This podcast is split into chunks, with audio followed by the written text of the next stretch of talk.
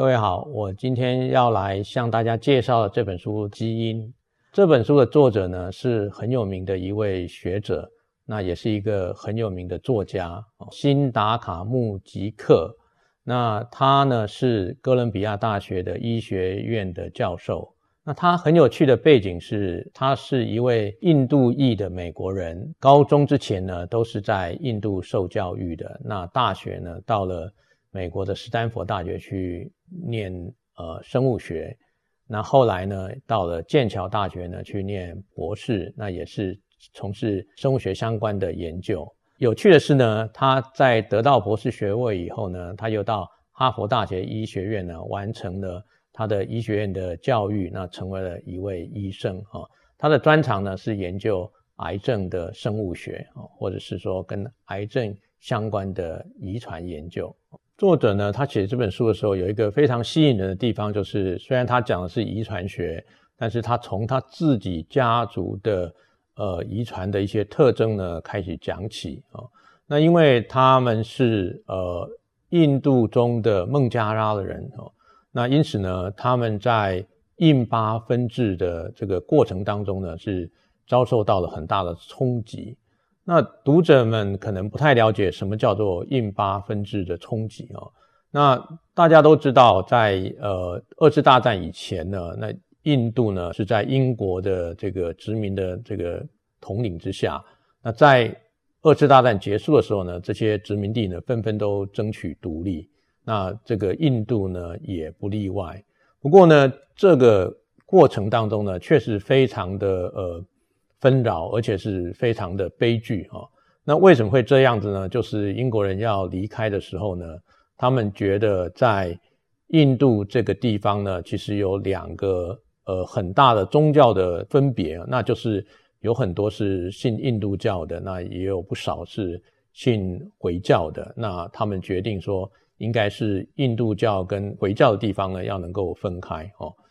那可是呢，历史不这么简单的，因为呢，这些宗教呢跟人是有关系的，有很多的情况是印度教跟回教人都混杂住在一起。不过政治上的决定是说，印巴要分治，意思就是说要成立两个国家，一个国家是属于印度教的，那就是印度；另外一个国家呢是属于回教的，那就是巴基斯坦。结果呢，譬如说巴基斯坦地区的这个印度教徒就必须要离开这个地区，那反过来也是一样的，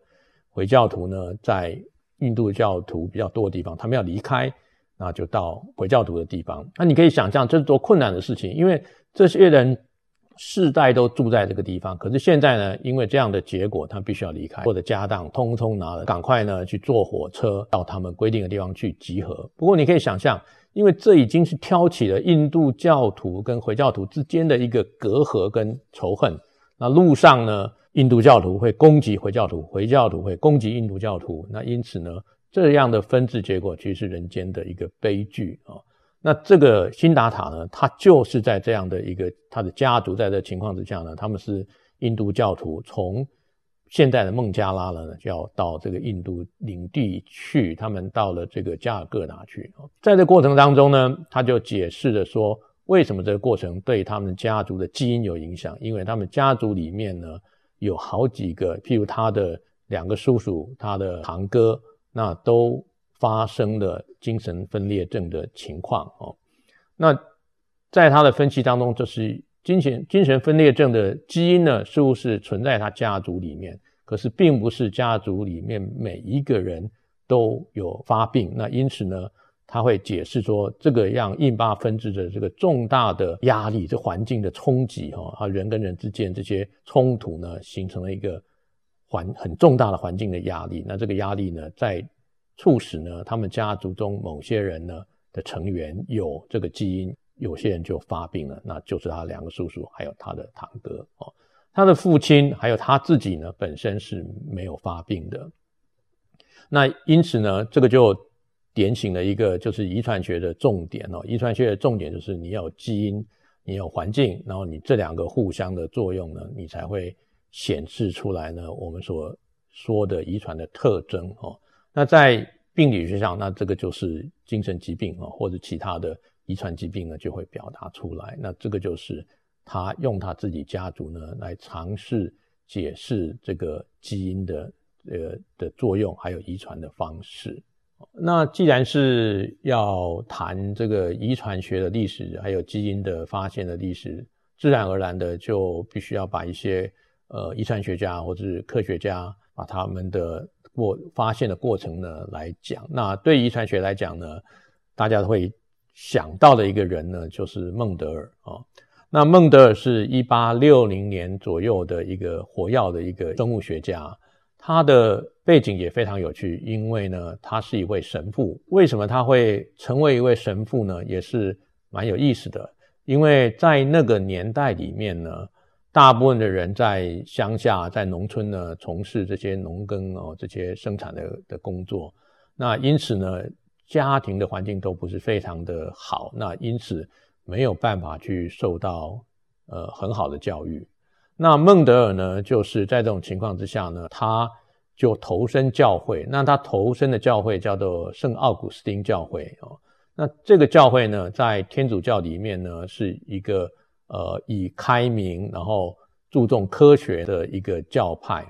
那因此他投身这个教会以后，就得到一方面他得到了很好的教育，那二方面呢这个教会里面的这个主教啦等等呢是对他是有期许的。那他们对他的期许就是希望他能够去从事科学教育，特别是在中学呢从事科学教育。那这个19世纪的欧洲，他们其实是有一些制度是很好的，当教师的话必须要去考试，通过检验成为有资格的教师呢才能够真正的成为一个教师。那孟德尔呢原先是所谓就是当做我们今天所谓代用教师，那原因就是他没有考过试，他必须要去考试啊，因此呢他就去考试。那不幸的是呢他没有考过那没有考过呢那怎么办呢？那这个教会的这个主教就说，那要把他送去受一些更好的这个科学教育，那就把他送到了这个维也纳大学去受教育。那维也纳大学当然是当时是奥匈帝国里面呢最好的大学，那他在那里呢受到了很好的教育，那包括受到一些老师的教授的启发是很好的。那他的教授呢就包括这个杜普勒效应，这是物理学上呢一个很重要的一个声学上的一个效应，那他的物理老师就是杜普勒。他还有名的几个植物学的教授呢都是他的老师，那因此呢他在那里呢受到了很好的教育，那再回到教会去。那这样的结果呢，他就开始对于这个植物的这个遗传呢是有发生了兴趣，那开始进行了他的最有名的豌豆的这个实验，这个大部分的人呢都知道。那孟德尔呢最重要的发现就是告诉大家说，这个所谓的基因或是说遗传的因子呢是会分离的那这个分离就在我们今天就很容易理解，意思就是说在父母亲在形成卵子或精子的过程当中呢，我们必须要经过一个减数分裂，那减数分裂呢就会把这个遗传物质或染色体呢就把它分开，那而且数目要减半，那等到呢精子跟卵子的受精的过程当中呢，那这个才会再度的结合。那并不是原先所想象的这个遗传的方式所谓的混合式的，就是好像是父亲跟母亲的这个遗传物质呢像一个红漆跟白漆呢混在一起，那变成了粉红漆，然后再往下的这个遗传下去，它必须要有一个分离的动作，意思就是说这过程当中必须要把红漆跟白漆再度的分开，然后再度的这个传下去。那这个在当时是一个很这个先进的概念那过去呢都不这么认为那这就是孟德尔呢最大的这个贡献。不过呢在孟德尔的之前呢也是有很多生物学家，或甚至在更远古的这个希腊的时代呢也有很多的生物学家对于这个遗传呢提出了很多的看法所以在那之前呢有一个看法呢，是认为说，因为遗传的东西呢，就是要能够把上一代的一些特征呢，能够把它传达到下一代去。基本上可以分成两个方法，他们两个思维，一个思维呢是说，先把一个东西做好。简单的讲，就是说，假设这个下一代这个所谓的胚胎那能够先做好，然后呢传到下一代以后呢，那就是让这个胚胎长大，那就好了。那这种方式呢，我们把它称为先成说，意思就是这个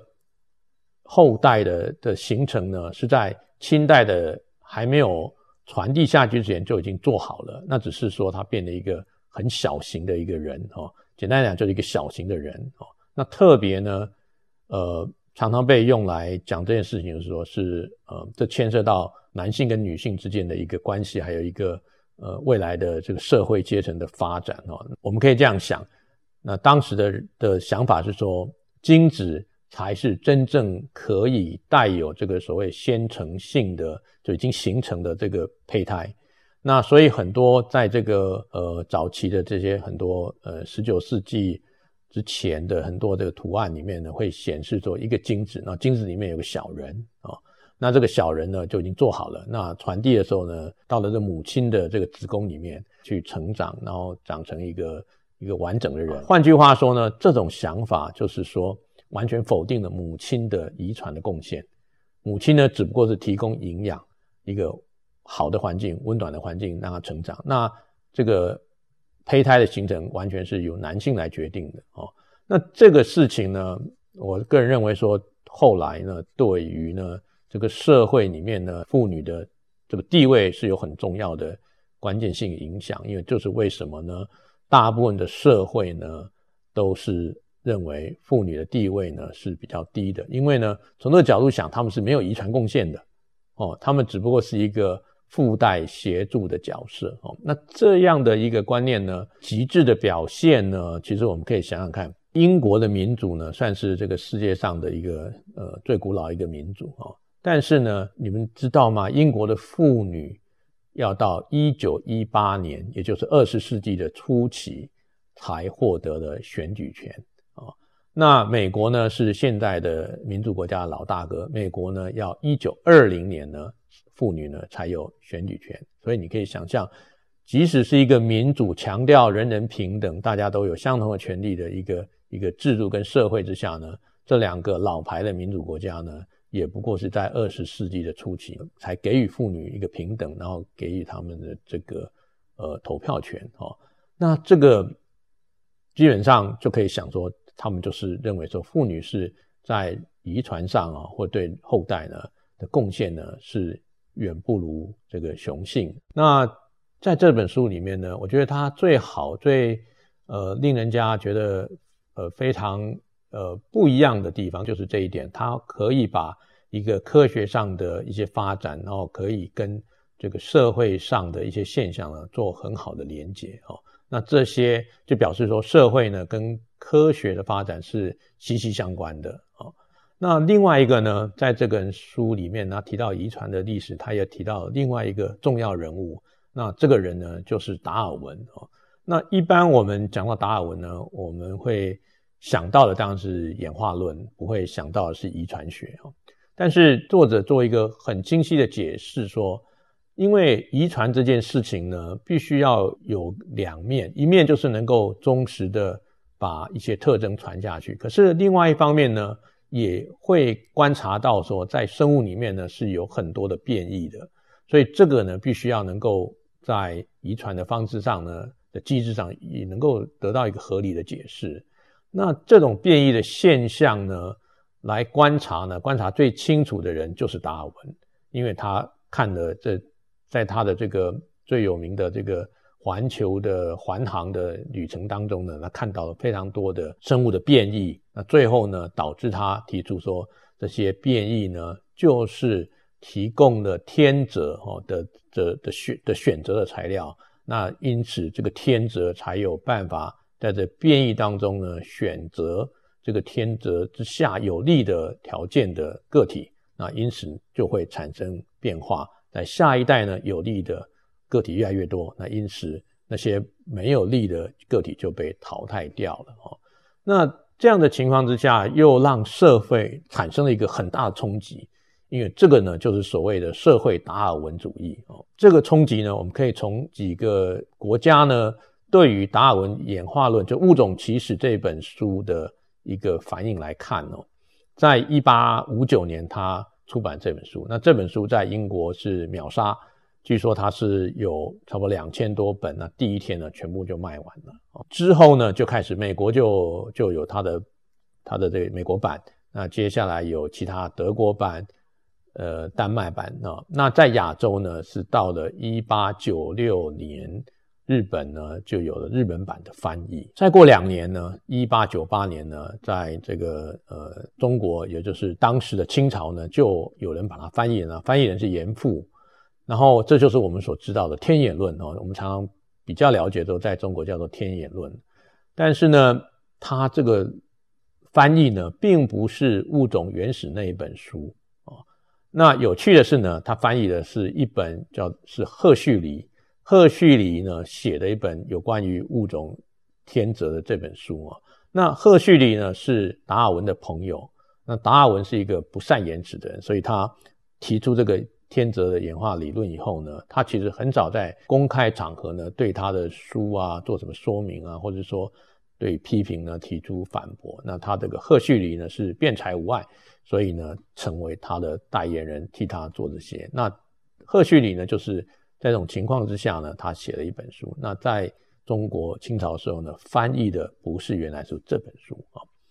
那我们可以想想为什么在这种情况他没有翻译原书而翻译这本书呢？这其实跟社会达尔文是有关系的。在那个年代里面呢，是列强呢来到了东方，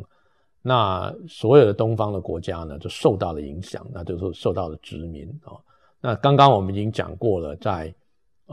作者的这个家族呢他也是受到这个影响，他们在印度呢这也是殖民的一个结果。那这个殖民呢只有在20大战以后呢才慢慢的解开，然后慢慢的脱离。那在这种情况之下，可以理解是社会达尔文主义呢对于呢人类的社会呢特别是近代史产生的重大的影响哦，重大的影响。那这个呢跟遗传的方式跟遗传的特征呢其实都是有关联的。所以为什么作者呢会把达尔文的这个演化论呢在做基因和遗传学的时候也提出来讨论哦。那这个社会达尔文主义呢造成的影响不是只有在殖民地的这些影响，它呢甚至于在欧洲自己的这个区域里面造成很大的影响。那这个也祸及到了美国，那这个影响呢就是优生学的影响哦。那原来的遗传的研究呢是集中在对于植物对于动物的遗传理解哦。那当然自然而然的，因为人也是一种动物，那自然而然人对自己的遗传也非常有兴趣，那把遗传的原则运用在人身上也是很自然的事情哦。不过这样的运用呢就代表科技对社会或者你当有误解的时候会产生很大的灾难，那这个灾难呢就是优生学的灾难。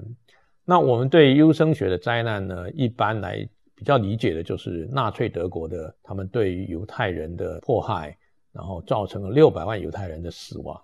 还有呢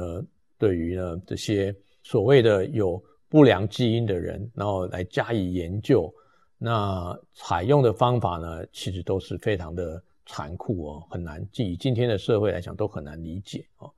那这个就又回到一个说怎么样能够研究这个人类的遗传呢？对于做实验来讲哦，能够必须要找到一个遗传的物质是完全一样的，那譬如2个人他们的遗传物质完全一样的，那这个很自然的当然是那个同卵双生的兄弟或者姐妹哦。那这种情况之下他们就是遗传物质都一样，那因此呢如果你把这个同卵的双生的胎儿这些小孩那他们在不同的家庭去抚养，那结果呢他们就来看说那这个就是回应到刚刚说的现在的基因是一样的，那可是环境是不一样的，那我们就看出他们的表现有没有一样，他们这些双胞胎的特征他们的个性他们的身高，他们各种体质是不是一样，那这样就可以来做研究。那纳粹德国呢就找了这些人，那他们包括把他们解剖，然后测量，这个都是非常残忍的。那尤其是用了这个犹太裔的这些双胞胎做这个，那就造成了很大的灾难哦。那更不要讲这些集中营把这些认为是很不好的犹太主义的人呢做了处决的这些事情哦。但是呢，在他们做这个集中营之前哦，在1936年的奥林匹克的运动会的时候，纳粹德国已经是在希特勒的这个掌权之下。那在那个场合里面呢，他们极力的推崇所谓的白种人、雅利安人的优势。那当然德国的这些白种人的这个运动员啊，受到很大的奖励跟这个鼓吹哦，他们是最优秀的人。但是呢，在这个场合里面有一个有趣的事情，就是这个100米赛跑的竞赛里面呢，得到金牌奖的是一个代表美国的黑人，是一个非洲族裔的人。那第二名呢才是一个德国的白人。那第三名呢，有趣的是他是一个日本的选手哦。那你可以想象这种场合，他们这样的鼓吹他们自己的优势，可是结果不是这样。但是呢，好像也没有影响到他们将来未来呢要做这些事情，他们继续的就执行他们的优生学，即使是很多事实告诉大家说他们所谓的白种人至上的这个状态呢是不存在的哦，常常有不符合的现象，但是没有办法挽回这个政治上的这些决定跟氛围，那就造成那个大悲剧。更惊讶的事情是，纳粹德国的这个优生学呢，是1933年呢，这个希特勒的掌权以后呢开始的哦。可是呢，在1900几年开始的时候呢，在美国，这是个民主国家，所以这是让人家非常惊讶的，民主国家就已经开始提倡优生学哦。那美国的优生学呢，包括了强制检验你是不是有一些遗传上的一些不足的地方、缺陷，然后如果得到这个证明你有这样的缺陷，那你就这个妇女呢会被强迫的绝育，把它结扎，然后不能生小孩。那他的小孩呢也要接受这样的一个检验，有问题的嘛就把它分离。那在这个书里面呢有特殊的一个例子，是一对母女哦。那母亲呢受到了这个检验不合格，那就被分离被结扎。那但是女儿呢去被做检验的时候呢就被送走了，就被送走到寄养家庭去养了。但是这个女儿在这个学校里面的表现呢也都是没有所谓的这缺陷的问题，表现很好，都很跟一般正常的人是没有的。可是呢她也受到了一些隔离哦，这些的状态，那可以显现各种不平等哦，不人道的待遇。那这是发生在一个民主的国家美国哦。那这本书呢也把这一段呢讲得就很清楚。那这样的结果就是让我们觉得说优生学这件事情哦，跟基因的发展是有绝对相关。那在近代呢，当然没有人会去想到纳粹德国的优生学哦。不过呢，最近你们一定有听到一个名词叫优生保健法，对不对？所以优生呢又出来了。哦，那它是用了另外一个面向呢来呈现现代的优生保健的情况呢的关键在于哪里呢？就是科学家呢又对于基因的结构呢更加理解哦。那简单的讲，就是科学家知道了 DNA 的结构。那 DNA 结构是在1953年呢由两位这个科学家，一位是美国的 Watson 哦，那另外一位就是克里特，他是英国的那个科学家。那他们透过对于这个DNA 结构的一些分析，那他们最后呢找出了 DNA 的结构的分子式。那这在当时是非常轰动的一件事情。那这两位再加上另外一位英国的科学家，那他们三位呢就得到了诺贝尔奖。那这个是近代的遗传学上是最大的一件事情哦。但是对于DNA 分子的理解以后呢，就让我们能够呢直接操控基因。那因此这是后来的基因转植，然后所谓的那个胎儿的筛选哦，这些都是因为我们对于这个 DNA 的分子呢有所掌握。那这样的结果呢，首先呢大家都理解的就是我们会做所谓的羊膜穿刺的这种胎儿的检查。那这个检查还没有用到分子生物学的技术呢，就是能够对于遗传物质的一个小组合，就是染色体呢做一些检验。那如果染色体有些变异呢，也就是遗传上的变异呢，那会造成一些，譬如说最常见就是唐氏症哦。那这个就可以来决定说，让母亲决定哦，或是双亲，包括父亲在内，要不要生下这个小孩等等的。那现在呢，更多的可能性呢是对于并不是看胎儿，而是呢在着床以前的这些胚胎受精卵呢，就可以来做一个分析，用 DNA 的技术来分析说它是不是有带有一些某些所谓的缺陷的基因。那为什么要去讨论这些缺陷的胎儿、缺陷的基因呢？这是有个原因的，因为呢优生学在进行的时候，他们的立论是说这些所谓的不好的或者劣质的这些胎儿或者人的出生呢，会对社会造成负担哦。所以呢，为什么社会能够必须要介入，然后来干涉？在当年优生学是这样的，也是这样的想法。那今天的优生学呢，当然没有当年那样的疯狂。那还有一个根本上的差异，就是当年是你被诊断，然后社会国家告诉你说你不能再生了，你不能有小孩，因为你有缺陷。那今天的优生保健呢，还是有诊断，不过这个诊断呢，也是要当事人的个人的意愿同意，然后呢才去做的一个接受的一个诊断，然后接下来呢还是要让他自己来做判断，说要不要保留这个胎儿，或者说他要不要让这样的一个状态的胚胎呢能够在子宫里面着床继续的受孕。那这都是非常高科技的一种生殖的方法哦。那不过就是你个人是有绝对的主导权，那这就跟当年的优生学是很大的不同哦。那刚刚我们对于优生保健还有过去的这个优生学的这种状态呢，有很多的说明啊。不过这也不是只有基因或者 DNA 的技术的发展呢对社会的冲击。那其实还有更多的，譬如说这些基因改造食物啊，因为我们掌握这个技术就可以做这些事情。那基因改造食物在社会是很大的争论。还有呢，这个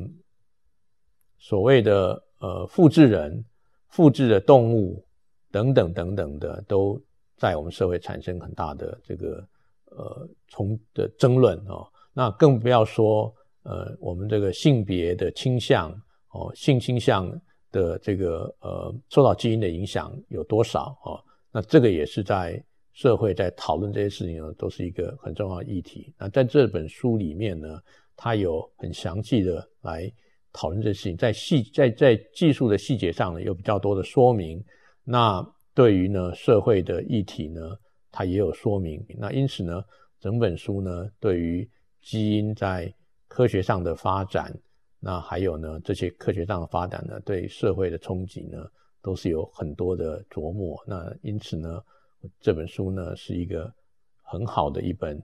书呢，很值得大家去呢阅读哦。那也值得大家呢来讨论，然后对于我们社会呢，对科技、对社会上的一整的思维思潮的影响是什么呢，都可以来做一些反省跟讨论。